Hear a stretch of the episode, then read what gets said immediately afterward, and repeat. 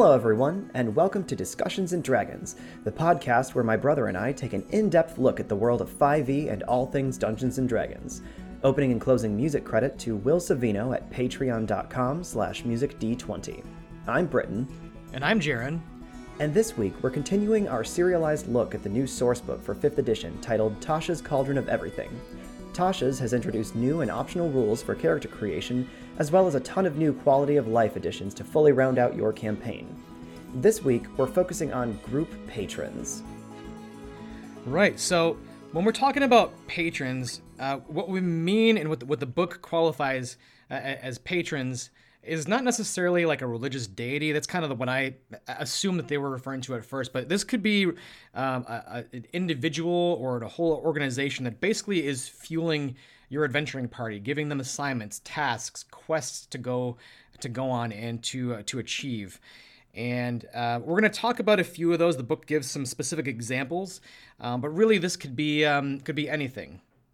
Yeah, I think it's it's a really cool way to run the campaign or direct the narrative flow.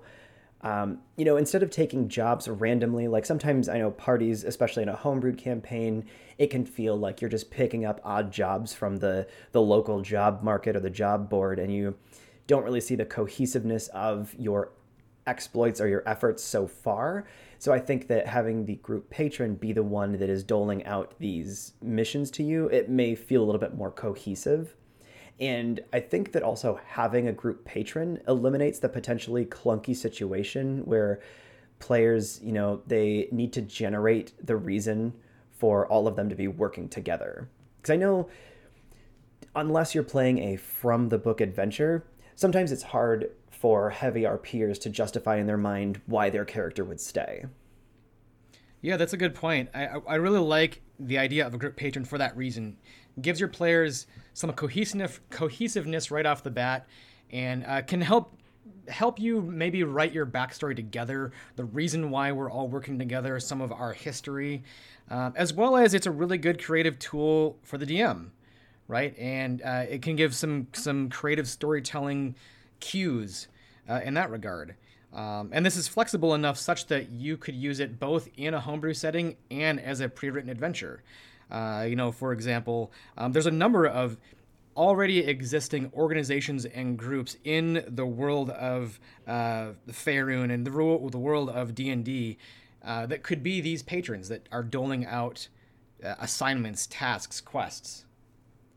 Yeah, and um, when I was reading that section, I, I immediately thought because I had done the uh, the Waterdeep Dragon Heist adventure, and Xanathar's guild was a major player in that story, as uh, as well as the Grey Hands, and those are backed by Xanathar himself and Vajra Blackstaff, respectively. So there are people and entities, just like Jaron said, that already exist in the 5e world. Um, like Forgotten Realms. But you can also, if you wanted to, pick from, you know, Greyhawk, or even if your DM wanted to make a person that exists in their universe, that is totally fine. It could be a reflection of one of the examples given if they wanted to have a little bit more structure. But again, just like any other book for fifth edition, this is just a jumping off point. They're giving you the bare bones skeleton, and it's up to you to flesh it out. Uh, definitely. So before we get into some specifics about these patrons, um, wanted to clarify these are merely examples and uh, examples for you to structure patrons around, or to if you want to homebrew something, here's a skeleton, here's a, a framework to make that happen. Um, the book certainly gives some specific examples. We're going to go through a couple of those. Uh, and you're free to use exactly what the book does for some of these patrons but it is flexible enough. Use uh, use this at discretion, and you can totally make up your own patron if you so choose.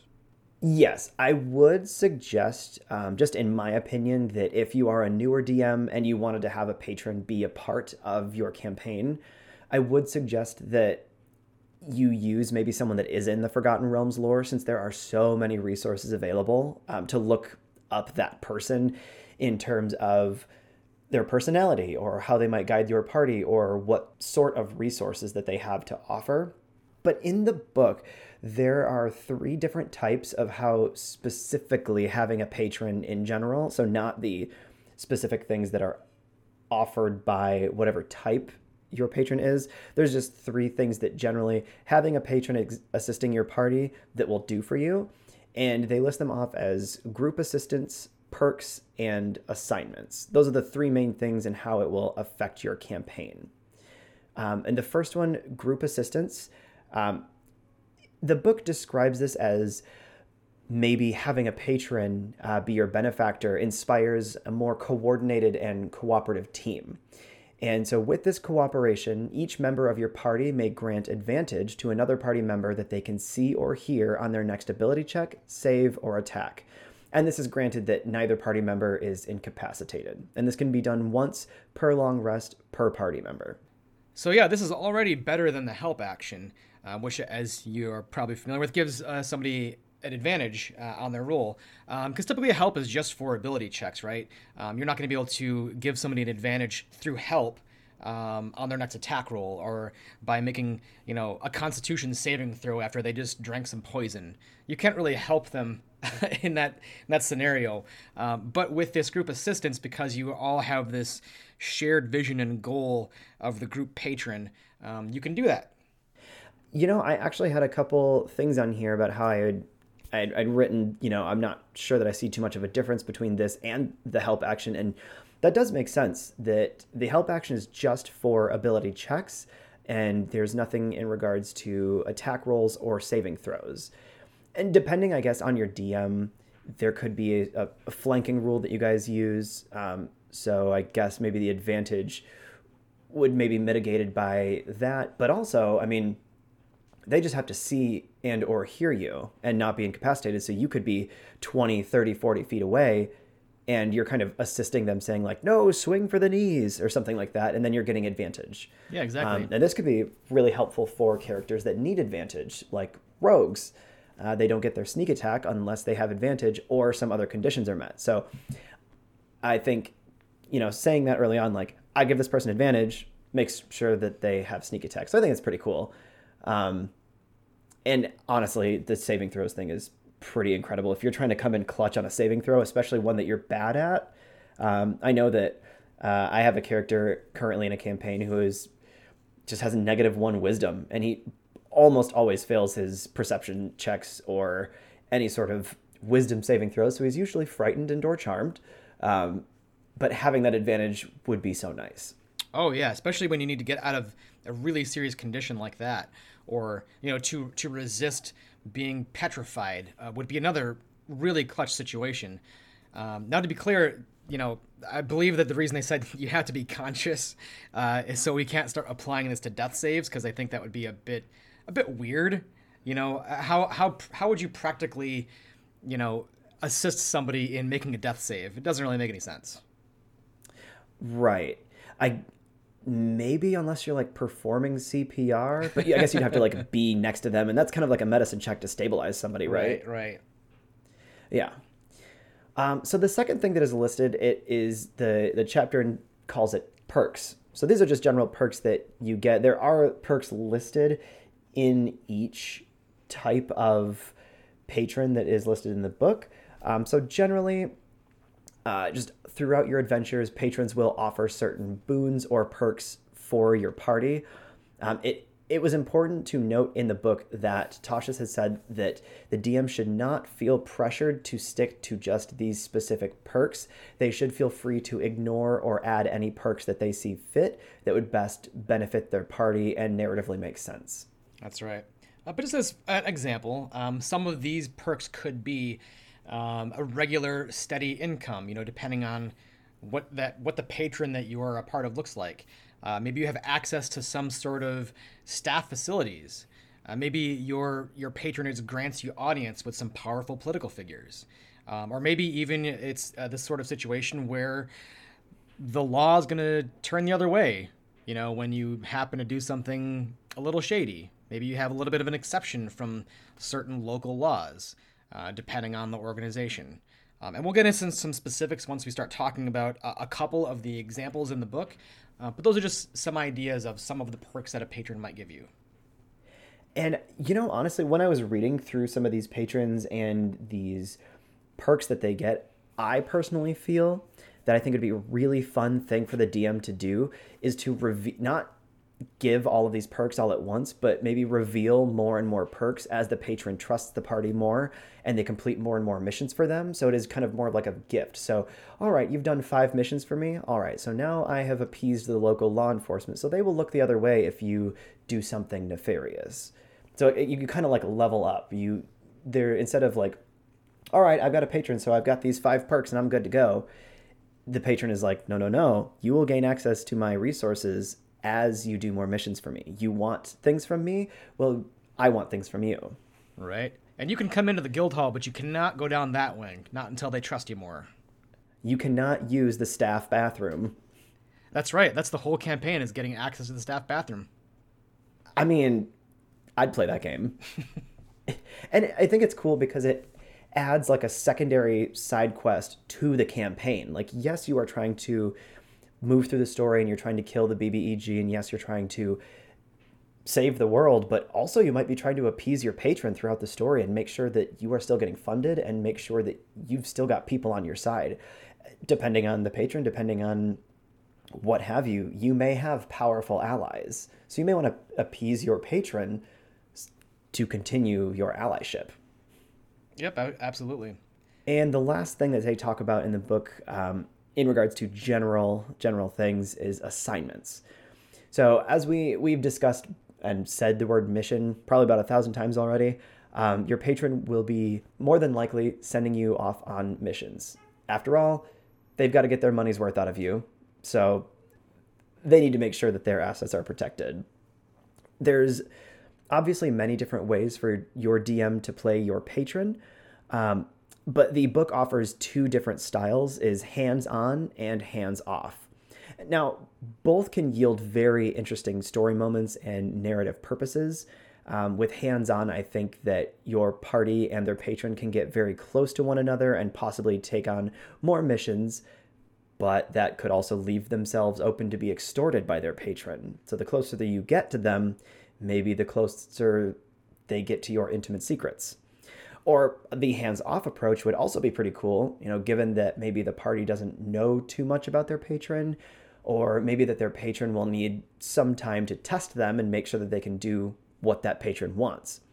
So I think the the hands on and the hands off both offer really really cool elements to the story. And I think uh, interestingly, when we talk about some uh, a couple of these specific example patrons, we each took one that represents both of those types, right? I took the criminal syndicate, which is definitely more a hands-on approach, where you know the, the contact within that syndicate is giving your party direct assignments and tasks to accomplish um, whereas the one that you took the religious order that could be something that's a little bit less hands-on you know maybe the the party is uh, trying to accomplish things to uh, bring recognition and uh, favor and fame to that religious order and some respect to it, you know? Yeah, exactly. I, I felt the very same way as I was reading through these. Um, so, just like Jaron said, I chose Religious Order this week and he chose Crime Syndicate. There are obviously more in the book. Yeah, the book gives uh, eight different examples. Um, just to list those off, and we're going to talk specifically about the two. Um, we have Academy, Ancient Being, Aristocrat, the Criminal Syndicate, the Guild, Military Force, Religious Order, and Sovereign. And each patron is broken down into five different sections types, perks, contact, members, and quests. And other than the perks, uh, each section is, I believe, a d6 table that you can roll on or choose one of the options. So, for the religious order, your party's service to this religious institution is more paramount than service to the deity. It may or may not have anything to do with faith, um, but you are more serving the order or the institution of this religion and not the God itself. So, the types that are listed in the book are undead hunters, devout scholars, relic collectors, charitable missionaries, militant inquisitors, and doomsaying evangelists. So, for the undead hunters, it's a community of scholars and monster hunters laboriously researching the unquiet dead, tracking them to their lairs, permanently slaying them to rest. Or the devout scholars, Federation prizes knowledge and texts pertaining to their god. They collect rare and holy books and record the life stories of miracle working prophets. The relic collectors are an order of archaeologist monks who seek to fill their museum like temple with storied holy relics. Charitable missionaries are adhering to the belief that religion empowers civilization, and this order travels far to help the downtrodden, seeking to draw new believers by their virtuous example. Militant inquisitors are dogmatically rigid, hierarchical beings that seek to stamp out all threats to their belief, and doomsaying evangelists. And they're an order that believes the world is about to end. They're convinced that if they persuade everyone else of this fact, they may stave off the impending doom. So I love that there's just a variety of types. Um, you've got, you know, people that just want to teach you about God and maybe have you come to one of the potlucks. And then you've also got people that say, the end is near, put on your tinfoil hats, the end is near. Um, and you've got monster slayers that are seeking to destroy the undead. I think, you know, there's a wide variety, and obviously, you know, working with your DM, you could probably come up with one that's even more catered and specific to what your party would want to team up with. Um, I, I do like the idea of maybe a more cynical party extorting a religious order for their resources, um, especially, you know, like if your party has infiltrated a cult or something and they know that this cult is, you know, banana sandwich crazy and maybe they're wanting to extort them for their resources and stamp them out at the end. Who knows? Um, I think that's pretty cool. Yeah, I think uh, of of all these, my favorite is probably the Doomsaying Evangelist. I just love that idea of a group of crazy doomsayers, you know, that are just going around spreading word of the end times, and I think that could be a, a lot of fun. Um, that and uh, the relic collectors, I think, would both make for really fascinating uh, campaigns and settings and uh, patrons. Um, yeah, I, I, think both of those. Uh, what if the doomsaying evangelists were actually right? Maybe that's the plot twist. Is like, yeah, they were actually right. You may have thought that they were crazy, but they were right. Could be a lot of fun. Yeah, I. That's what I'm seeing so far, at least with religious order. There's a there's a there's a lot of fun that's attached to this. So the perks of being a a patronizer of the religious order, the first is called divine service. So, in times of need, an NPC, cleric, or druid from this religious order that is a sufficiently high enough level to cast a fifth level up to a fifth level spell can aid your party with that spell. Um, and it is important to note that the book states that the caster supplies the material component. So you do not have to have the diamond, the ruby, the the golden rings. You don't need to have those. This NPC will have them. And as a reminder of what spells these could offer, um, I'm not going to list all of them, but I'm going to list the important ones that I feel are very important. Um, scrying, greater restoration, commune, and raise dead, which has a 10 day like boundary on it. So if your player character dies, potentially, um, as long as you get them back to your religious order within 10 days, they could cast that spell and raise your player or raise your character. That that first one is extremely useful. Yeah, to be honest, I was a little underwhelmed when I flipped to religious order and I saw only 3 perks, but I was like, "Damn, that first perk is amazing." That's any spells from first to fifth from this NPC that you don't need to pay for any sort of material components and they can just cast for you. That's incredible. That's a pretty good exchange for going around and spreading the, the crazy word of the end times. I'll trade I'll take that trade off. Yeah, you want to res my player? I will tell as many people as you want about the end of the world. Yeah, heck yeah. So, moving right along to the second perk, which is equipment. So, this is a, a very basic perk, um, but I think it is definitely something that would happen if you were a part of a religious order. Each member of your party has a holy symbol or druidic focus and also has a book of holy scriptures from that faith. So, it's even if you aren't a caster, you can use this as a spell casting focus. You know, we'll just say Christianity because it's the easiest one to say. That would be like you joining um, the the Church of Jesus Christ, and they give you a cross and a Bible. Like that would just make sense that they give you those things and let you on your merry way. Is that how that works? You, you join you join the church, they give you a cross and a Bible. I mean, that's what happened to me. I've heard that's what happens. When I left, I had to give it back. I had to, you know, erase my name out of the book and scrub my name off the back. But you know, they they use it all the same. And they stop casting fifth level spells for you. That was probably my biggest disappointment was that I couldn't, you know, just bring my dead friends in and they could just res them. It was it, it got really awkward because they were like, I thought we broke up. And I was like, ah, but my shoes are still here. Darn. Can I still hang out? But anyway, the last perk that you get uh, from being a part of the religious order is the proficiencies. So each party member gains proficiency in the religion skill if they don't already have it.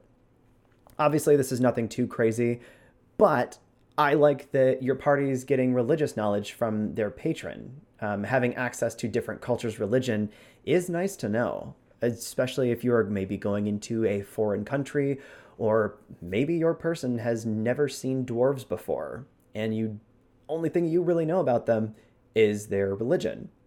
Being able to pass that off or say like, "Oh, I'm I'm cool with your god. We are totally acquiescing and you can trust me." You know, that might be useful having some sort of knowledge. I, I would like to think that maybe the religious order has a library, a, a scholarly group of books that you may be able to study. It's a perk that makes sense. It's nothing profound, but it's a perk that makes sense for sure. Yeah, I mean, after you get that first perk, I don't like what else can you give? So, the next section of the book is contact. So, this is how your party may relay information to and from the order's deity specifically. So, they give 1d6 examples that you can either roll on or choose. It is Shadow Tongue, a mysterious speaker for your order advises your next steps but fears being discovered by a powerful rival faith. Inspired Creator, a gifted artisan conveys the will of the divine through prophetic song or artwork. Mysterious Text, the gradual translation of a secret holy text points you towards the next step of a divine destiny. Fierce Inquisitor, a severe hierarch directs you to cleanse wickedness from a religion, from the order, or from within yourself. The Beloved Healer, a famed healer guides you to where you'll be needed most, even if their reasons are unclear when you arrive. Or Divinity's Voice. Otherworldly messages are directed to you to undertake divine quests. Now, I like that all of these options can be both earnest and nefarious. I like the idea of maybe this mysterious text, like as you are translating it, it's giving you these missions and telling you what you need to do. And maybe you get to the end and it's not as wholesome as you thought it might be. Yeah, you get to the end and you're that meme that says, "Wait, are we the baddies?" Yes, are we the, are we the bad guys? Um, and just like with the types, you know, a DM could also make one of their own. Um, I like the the divinity's voice. Maybe um, I like the idea that like maybe a celestial animal or that the deity's familiar comes to you and speaks for them. Kind of like your Oh, that's neat. yeah, kind of like a typical like super cute supernatural animal spirit guide in almost any young adult anime. I would love to see it. Like a Patronus. Yeah, kind of like that. I that that is like your spirit guide and that is directly the voice of the god telling you what to do. So, second to last thing that we get to in the book is the members. So, this is a table that's provided. Uh, I, I did misspeak earlier. This is not a 1d6 table. These are roles that you may fill out or jobs that you may do within the religious order based off of your background what, that you've chosen when you did your create, character creation. So there are six different roles. You could be a counselor if your background is an acolyte, folk hero, hermit, sage, or urchin. You could be a defender if you're an acolyte, criminal, folk hero, outlander, or soldier. Um, an ascetic if you are an acolyte, entertainer, hermit, sage, or soldier. An inquisitor if you are an acolyte, criminal, noble, sailor, or soldier an emissary if you're an acolyte, charlatan, entertainer, noble, and sailor, or a chosen one, and that's for any. So you could be any one of those, I, I think it casts a wide net of backgrounds, um, or even if you just chose your own background. I know for one of my characters, I made up a background. I think I just made it like the runaway or something like that. You know, talked to my DM, made this background, gave it its own proficiencies and things. Um, so I like that there is an option for any sort of background. You can at least be this one thing. And I like that, that you're not just a party that bumbles around doing odd jobs. The missions that you're sent on uh, may or may not reflect the skills necessary to fulfill your role within the order. So, not only are you a level 10 ranger outlander that came from the wilds, but now, as a part of this religious order, you may be a defender. Using your outlanding skills, you defend this religious order, and maybe throughout the night, you are up on the parapets. You are a watcher. Yeah, and, and definitely, like, some of these roles could help inform what type of um, religious quests you're sent on as well. Yeah, and with the quests, they do give you a d6 table once again to roll on or choose. Um, and this section is pretty obvious. I think each section, each missions or quests section that's in all of these is pretty self explanatory. But um, so the first one is called Safe Escape. A band of the faithful wandered into territory hostile to your order. You must find them and escort them to safety. Relic Recovery. You seek a lost symbol of the order discovered in a dangerous place or in the hands of an enemy. Cult Hunt. You hunt a cell of zealots dangerous to your order or mortals at large. Desperate Pilgrimage. You protect members of the order as they participate in a pilgrimage that takes them through dangerous lands. Expunge Heresy. You seek out the source of blasphemy that's taken root within the order. And Prevalent Prophecy. A rival order stands on the cusp of fulfilling a prophecy with deadly ramifications. You strive to undermine their blasphemous agenda. So, something that is in the book that I enjoy is the addition that your religious order is opposed to any deities or faiths that are in opposition to your own. So, you kind of have like a built in rivalry already. Um, and I like that a lot of these are reflections of that, of there's heresy, there's blasphemy, or there are enemies and we must snuff them out. That's very um, crusader feel to me. Oh, yes. And that plays back into the idea that you might not necessarily be the good guys in this situation. Mm hmm. Very much so. And obviously, if you've done all six of these missions, um, I'm sure your DM could just draw inspiration from this table or send you on uh, more of those if your party's really into relic recovery or being an escort to a, a person that's on a pilgrimage. Uh, I think, you know, there's plenty of people going on pilgrimage. There's plenty of holy relics throughout the land. That could also be a really good hook getting you back into the main storyline. If the DM knows, I kind of want my players to jump into the main story again, that religious order could send them on a mission. And turns out, while they're digging up relics, they also find a relic to this dragon that's been laying claim to land. So maybe now they're getting back interested into the main story. Yeah, absolutely. So how are those crime syndicates doing? What's it like to be a part of one of those? Uh, this one is really fascinating. It follows a similar format to what you've already covered, so we're going to kind of go through each section like that. Um, so crime syndicates uh, could be you know maybe you are uh, full-fledged members in this crime syndicate or maybe you're new hires looking to gain favor and uh, and, and, trust within the, the crime family. Um, and this doesn't even need to be something that you are like pleased about. You could be, you know, maybe caught wrong situation, wrong time, and now you owe this crime syndicate a big favor, or you're trying to pay off a big debt. Maybe you're simply born into the wrong family, but you're stuck with them now, and now you're in the in the crime family. And uh, just to give some examples, again, these are uh, just the book examples. Don't feel like you need to limit yourself to only these.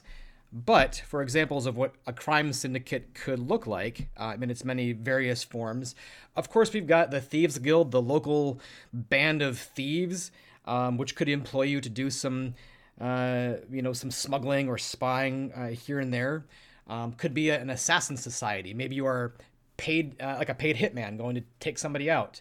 Um, could be a magical arms dealer, somebody that uh, is paying you to go find these uh, lost artifacts, for example, uh, because they're looking to um, looking to move some weight and uh, make make some money. Um, this could be the form of a pirate fleet, you know, that adheres to a strict code of pirate honor where they uh, converge only in response to some other outside threat.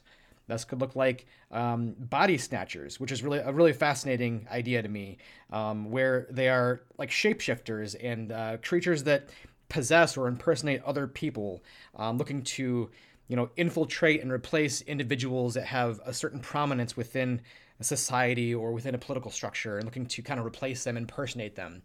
Um, or lastly, the one the, the last example in the book um, is thought thieves. Uh, instead of you know taking over a body, maybe they're the type that are looking to infiltrate the mind and steal deep dark secrets that have a, a lot of value. So those are just some examples. Uh, like I said, don't feel like you need to restrict yourself to only these, but this is some ideas of what a crime syndicate could look like.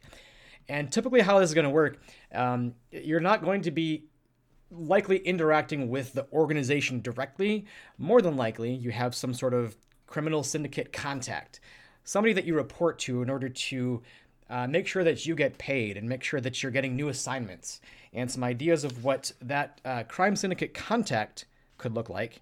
Um, somebody such as a personal mentor, maybe somebody within the organization that kind of took you under their wing and uh, sort of became a parental figure to show you the ropes um, could be like a clever urchin, you know, somebody on the streets that just kind of lays low, doesn't really garner much attention, but just has all the right connections to point you in the, the right direction. Um, could be a former law enforcement, somebody that you know now is sort of a double agent and giving you some tasks. Um, my favorite the uh, the bon vivant or the boss of the local den of vice. Use your imagination, whether it is local gambling uh, den or uh, local house of indulgence. Um, it's kind of a cliche crime boss, I think, but it's it's uh, fascinating nonetheless. Um, could be a traitor or perhaps some sort of uh, criminal royalty, somebody who's kind of high up in the ranks, but they actually secretly you know, they they got, they got the connections and they're running some shady business. Again, these are just examples. Don't need to restrict yourself to only these, but that's basically how it's going to work. You're in contact with one of these types of people that's going to make sure that you get paid and get your new assignments. Um, so, talking about some of the perks now that you are in this crime syndicate, um, obviously your assignments. Um, likely you are um, like i said not getting paid directly but you're you're talking to this contact and uh, getting paid uh, on behalf of the clients of the organization. Um, but with the crime syndicate as you might imagine they're going to take their cut. They're going to take a 15% cut of your pay and whatever else you decide to steal on the job. They're going to make sure that you know it's beneficial for everybody and you're not getting away with uh, all of it. You know they're going to take their cut as a, as a crime syndicate should um, you might have access to uh, certain contraband that uh, the, the crime syndicate offers. Maybe not getting a discount per se, but easy access to stuff that the ordinary adventurer or citizen wouldn't in a general store, um, such as like certain poisons or narcotics, maybe even some nefarious weaponry. With the crime syndicate as well, um, you might imagine you're acquiring some some contraband, uh, stolen goods that you don't want to get caught with. You have access to uh, somebody who's going to be able to take care of that for you. Fences, uh, a service that can dispose of or liquidate those stolen goods. Where once again, you guessed it, the syndicate's taken a cut of that. Um, they're giving you a service. They're they're giving you this means to kind of lay lay low and um, do all these assignments and and tasks under the radar. They're going to take their cut. While we're mentioning laying low, uh, one of the other perks is the access to safe houses, places that you can lay low and uh, remain hidden in, um, and maintain you know a poor lifestyle for like literally no cost. Um, just be careful to keep the location of these safe houses close to the close to the vest, lest you lose favor with the crime syndicate. Um, you know that might affect. We'll, we'll talk about some of the um, the rankings or or positions that you could have in the crime syndicate, but might want to keep a lot of this information to the party to yourself, so that you can still kind of maintain that good trust and favor within the crime syndicate. And then lastly, of the book listed perks, again, these are just examples, um, would be syndicate owned businesses. Basically, money, money laundering fronts. Um, uh, you know, use your imagination. This could really be any business, just as simple as like a basic general store could be a money laundering front. Um, so yeah, this is kind of up to the DM to decide what businesses this could be. But at these places, knowing that you are working for the syndicate, you definitely would get, you know, a small like five percent discount at these places. Oh man, I want to be a part of a crime syndicate. This sounds like so much fun. Yeah, there's a lot of uh, potential for for role play, I think, and for um, creative storytelling. Uh, really good cues as to how this could possibly work. Um, it's a, I really like it because, well, I guess generally I like these patrons because they are really good ways for the DM to communicate information and to give quests. Uh, right, one of the challenges uh, I, I, can say as uh, as a DM uh, from our perspective, it's one of the challenges is like telling players information without saying, "Hey, this is the DM telling the players." But with these patrons, it's really easy because you have you know, a crime syndicate contact could be the person that's giving the players information and sending them on quests and kind of, you know, warning them about certain other NPCs or, or places or saying, hey, don't go there, go over here. There's a lot of really um, useful tools and, and creative uh, storytelling prompts, I think. And as a player, I, I, I like to think that most people in their in their weekly game, um, unless you're doing something that's very specialized. I feel like generally a lot of people play neutral or good characters. Um, so I I think it was really fun when we did the Dragon Heist, the Waterdeep adventure that was in the book. We were all evil characters, and yes, it's fun to be good and it's fun to feel righteous, but also sometimes it's you know really fun to not be, you know, chaotic evil where you're just slaying people left and right, but doing crime, doing nefarious things, using your stealth skills to get away with doing something a little nefarious. I mean, I'm obsessed with the idea of being a body snatcher. Come on. You've got a, a team full of shapeshifters or a team full of changelings where you can just be body snatchers. That'd be so fun. And then it would be so fun. And you're like smuggling things, you're stockpiling them, you are selling them in the black market, you're escaping the law. Like, it just sounds so fun. I, like, I, I, I swear, I'm a sane person. I think uh, Farin in our Sunday game would this would definitely be up their alley. Yes, a hundred percent. Like, it would be so cool to do that. Like, be just be a part of that. It feels feels very fun. Yeah, absolutely. So as we talked about in the um, the religious order section, uh, the crime syndicate has membership roles as well. And uh, I, I kind of like you, you mentioned this too. I like the idea of kind of working your way up the ranks. These maybe don't uh, lend themselves to being specific ranks. Like I don't think any one of these is like better or more important. But I think that idea is really fascinating to me. Um, but just to give some examples, um, these are laid out similarly, where they've got roles and then some backgrounds that tie into what those roles are. I'm just gonna read off the rules. There's uh, burglar, muscle, con artist, cleaner, mastermind, and mole. So each one of these really fascinating, but uh, depending on your background, it might fit better for specific roles. And um, as I mentioned, I think with each one of these roles, it really kind of informs what type of quests um, or tasks the crime syndicate could give you right? If you're taking uh, the role of the mole, obviously you're you're likely to be giving some sort of task that involve infiltration and finding out information, um, maybe just uh, gathering intel.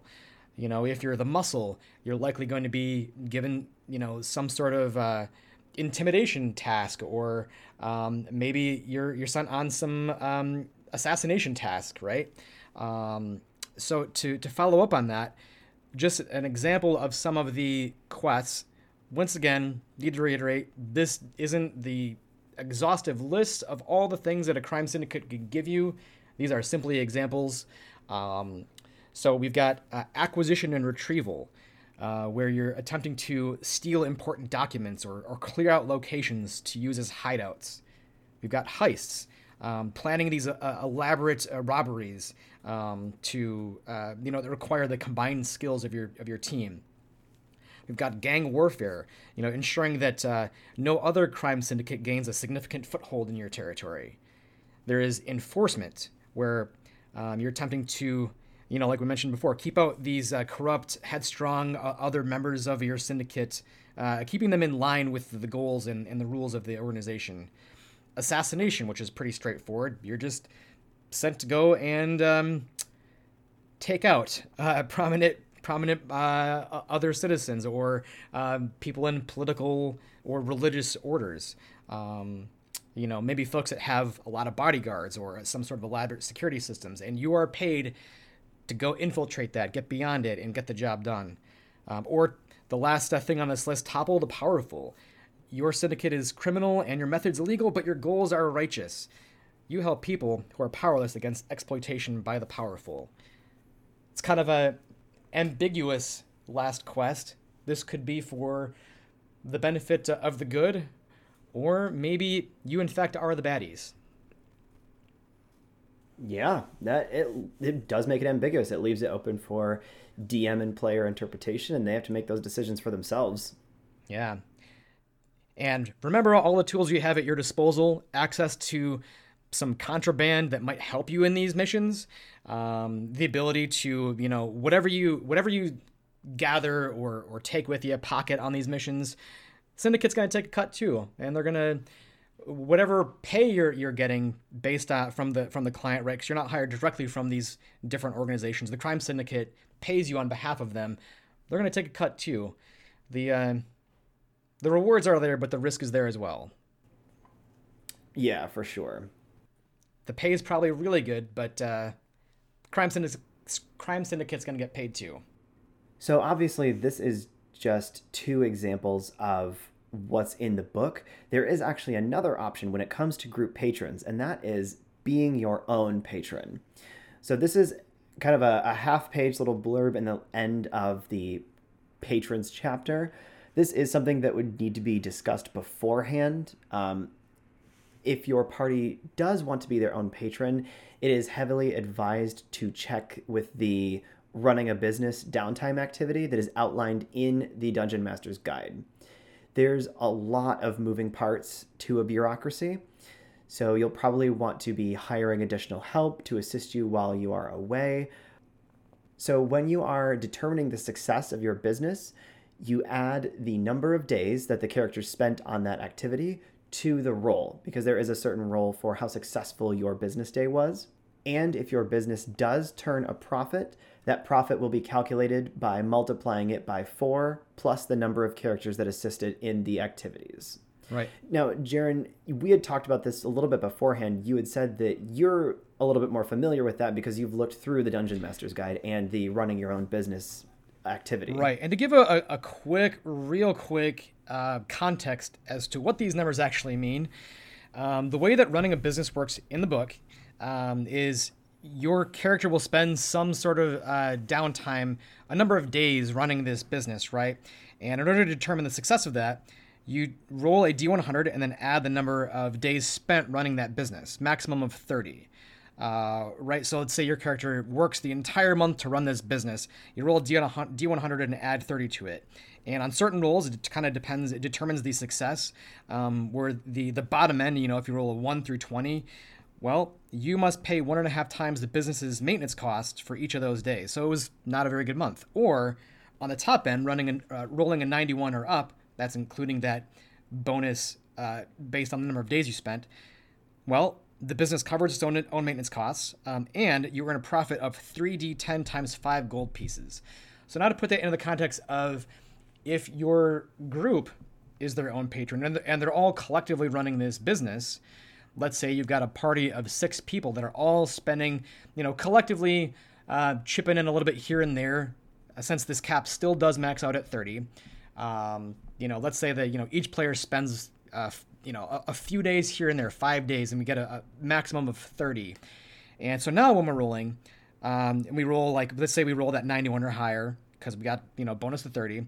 Um, now we're taking that profit, that 3d 10 times 5, and we're multiplying that by 4 plus the number of characters. It's 4 plus 6. So we're taking 3d 10 times 5 times 10 on top of that. So working collectively together to run a business can have a huge benefit in terms of how much money you actually make. Yeah, so I think this is a very fun addition to the gameplay.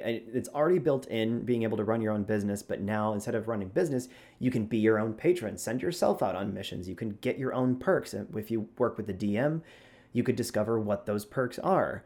Um, and I think, you know, for people that like games like Settlers of Catan or Civilization, this would be an amazing campaign for you. Like, you could make an entire campaign about running a business and starting from rags and becoming a powerful patron or becoming a syndicate, becoming whatever you wanted to be.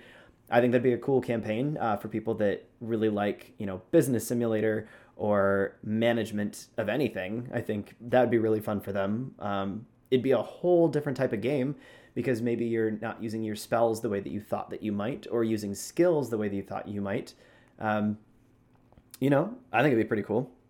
Yeah, 100%. This also could be a middle of the campaign break from adventuring. Let's say you wanted to just take a little bit of a break from dungeon pillaging and killing dragons and you wanted to just put some of the the money that you've made to uh, to use and set up a business. Or this could be uh, an end of campaign sort of activity. Um, you know, where like I said, you just kind of take some time off from adventuring for a little while and your character is just set up shop and you want to just have this happen at the end of the adventurer's time. This really could happen anytime. Yeah. All right, well, that actually wraps up the chapter on patrons. Do you have anything else you wanted to say regarding group patrons or business simulator? I don't think so. It, it, could be really fun depending on the group, depending on the DM, uh, and just depending on what I was interested in playing at the time. Um, I think this is a, a really fun option. Um, I, it wouldn't be the type of uh, thing I'd want to do every time, but I, I do like a lot of what's in this section. Same here. Definitely not something that I want to do every time or have to deal with every time, but it further deepens the lore, and I think it has very fun opportunities for the DM to really insert some of their more creative ideas and creative influences to the narrative and have the players play against them or with them specifically rather than just like NPCs that they've created, but maybe a business that they've created that they continuously come back to and benefit from.